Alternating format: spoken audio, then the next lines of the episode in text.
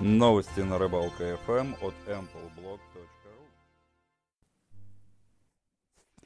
Всем добрейшего дня, дорогие друзья! И сегодня 9 апреля, 100-й день высокосного года. До конца года нам осталось прожить всего-навсего 266 дней.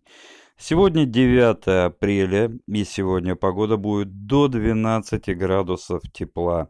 Ветер у нас дует с запада на юго-запад и с порывами до 15 метров в секунду. Что примечательно, давление снижается и будет низким всю неделю. Поэтому ловите щуку. Естественно, ту, которая уже отнерестилась. Но не рекомендую настоятельно этого делать, потому что нерестовый запрет, потому что вместе со штрафом вы получите и еще и отъем ваших рыболовных снастей. А для спиннингиста это чревато. Реально чревато. И сегодня именины у Ивана и у Марии. Давайте, друзья, поздравим этих людей с тем, что у них именины. А сейчас о том, как же развивалась история у нас в нашей матушке России. И сегодня, ровно 301 год назад, в 1699 году, наш Петр Великий, Петр Первый, издал очень интересный и замечательный указ. Цитирую. «О соблюдении чистоты в Москве и о наказании за выбрасывание сору и всякого помету на улице и переулке». Да, вот так вот, друзья, 1699 год. Именно тогда вышел первый указ о соблюдении чистоты нашей столицы, нашего города Москва. Ну, к сожалению, друзья, не все так хорошо, конечно, происходит и сейчас, и некоторые особо одаренные граждане продолжают дело своих предков, а именно мусорят и сорят на улице. Для кого, спрашивается, придуманы урны, для кого мусорные контейнеры стоят, вообще непонятно. Да и, по-моему, очень мало кто задумывается в последнее время о подобных вещах, ведь чисто-то у нас не там, где ссорят, а там, где убирают, или наоборот. Ну, в общем, друзья, судить вам в силу вашего воспитания, в силу вашей внутренней культуры. И о продолжателе дела Петра, в общем-то, продолжила дело Петра Екатерина II.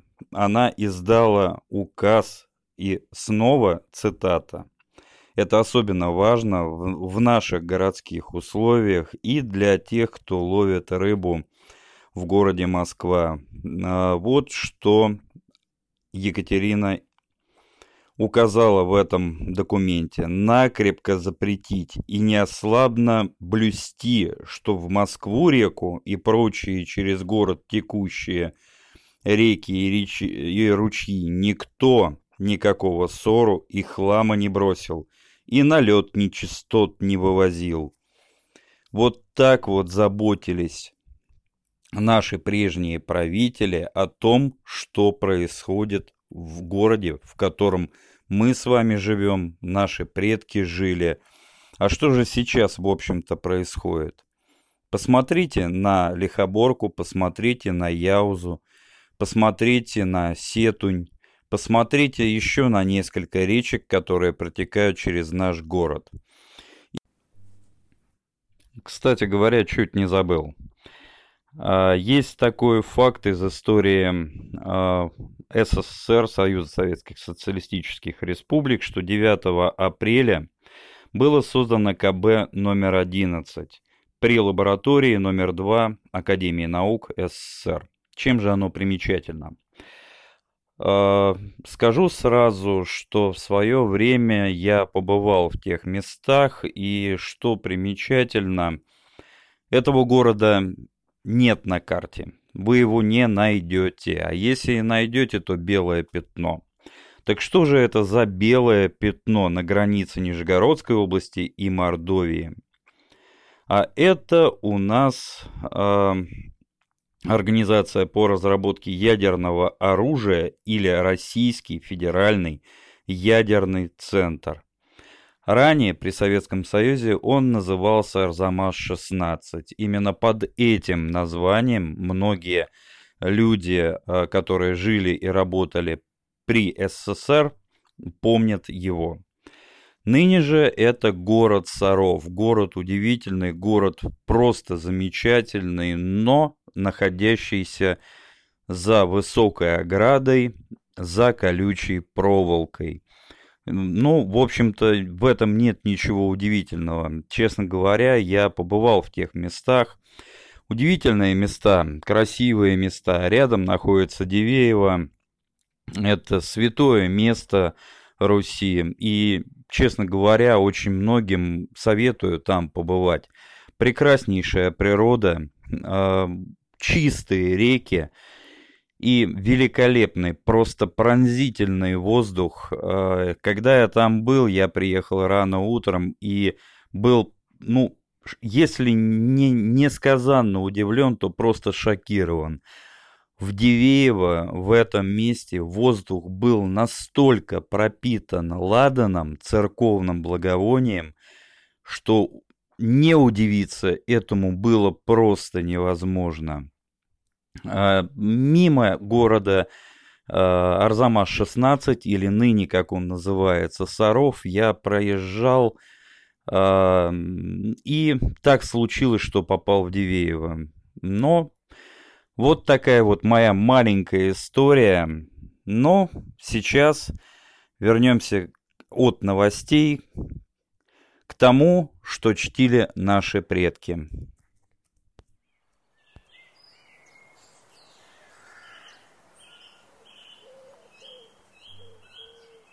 Народный календарь, народные приметы. Итак, друзья, народный календарь, народные приметы. Как говорили и заметили наши предки, к 9 апреля поднимались, вздувались реки. Говорили так: щука лед хвостом разбивает. Или ранний срок зацветания серой ольхи. Это еще одна примета на 9 апреля. Но в эту зиму у нас не сложилось. Зима была теплая, малоснежная, поэтому реки уже давным-давно вошли в свое русло. Единственное, что мутная вода, она не способствует клеву рыбы. И рыба, в общем-то, сейчас пока еще клюет очень плохо. Напомню, что действует нерестовый запрет, и ловить у нас в наших водоемах на территории Москвы, Московской области и соседних областей сейчас можно только на поплавочной донной оснастке с одним единственным крючком. Не забывайте об этом для того, чтобы не попасть под молотки от рыбнадзора. Тем более, что, друзья мои, штрафы сейчас не маленькие, и выезжайте на рыбалку с рулеткой. Это будет самый лучший вариант. Итак, вернемся к народным приметам. Про ольху сказано следующим образом. Если ольха цветет раньше березы, лето будет холодным. Если позже, теплым и сухим. То бишь, березка зацвела, значит, раньше ольхи. Значит, лето будет холодным. Ой, теплым, пардон. Значит, лето будет теплым. Те, кто живет рядом с парками, те, кто живет рядом с водой, с реками, тем, кто живет в деревне, несложно будет прогуляться до ближайшей речки, водоема или же до лесной опушки и посмотреть, как же дела обстоят с этим делом. Ну а сейчас переходим к теме дня. Тема дня на Рыбалка.fm. Итак, сегодня будет неоднозначная тема. Тема, которая навеяна, наверное, тем, что, живя в городских условиях, мы совершенно забываем о том, что рядом с нами находится масса водоемов, масса рек, прудов, ручьев, благодаря которым почва напитывается влагой. Этой влагой питаются деревья, кустарники, растения, воздух становится чище. Что же мы делаем, друзья, с нашими водоемами? Не так давно я прогулялся по Леонозовскому парку, это было еще до режима самоизоляции, и, честно говоря, я несколько ужаснулся и оторопел от увиденного. Я помню эти водоемы еще до того, как их окультурили, как основной большой водоем в Леонозовском парке обрамили бетонными плитами.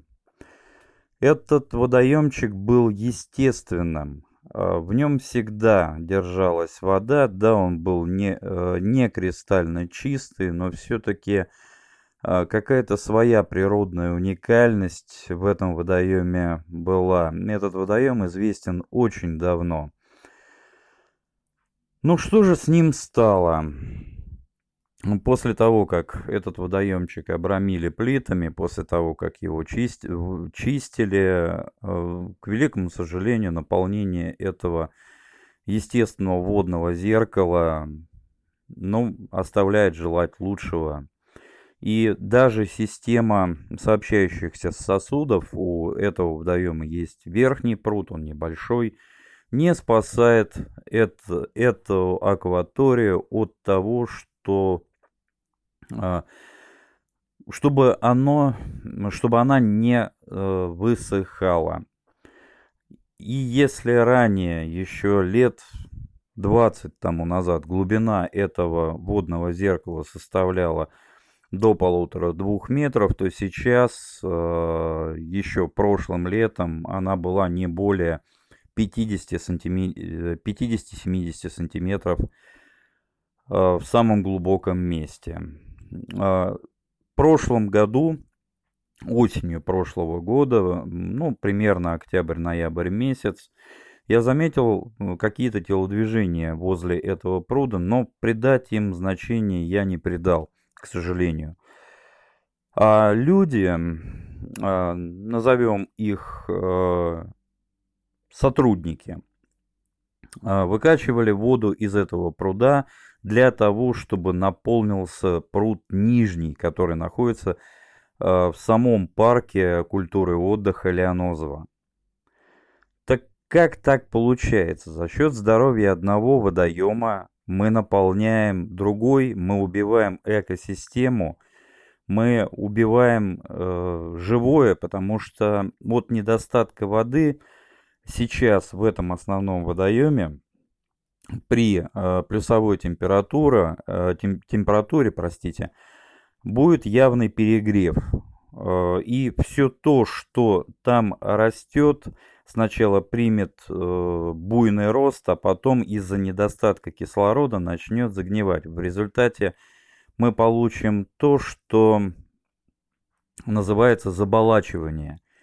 И если не будет обильных дождей, то мы потеряем этот водоем. Неужели дирекция парка и лесного хозяйства внутри города Москвы, которая курирует данный район, находится вне зоны действия, что называется, не желает приходить на ту территорию, которая ей верена, и пытаться хотя бы как-то контролировать все то, что делается на этой территории? В общем, друзья, больно, горестно и обидно, потому что в этом прудике все-таки как-никак, а любители рыбной ловли полавливали карасика, он там водился, пусть не крупный, но все же был. Ну и ротанчик присутствовал. Далее перейдем к тем речкам, которые я сам своими глазами видел. Это Лихоборка, друзья, Территория вокруг этой реки не выдерживает никакой критики. Все то, что льется в нее, убивает, наверное, все более или менее живое. И как только в ней еще не завелись всякие разные рыбы с тремя головами, тремя хвостами и тремя глазами, вообще непонятно.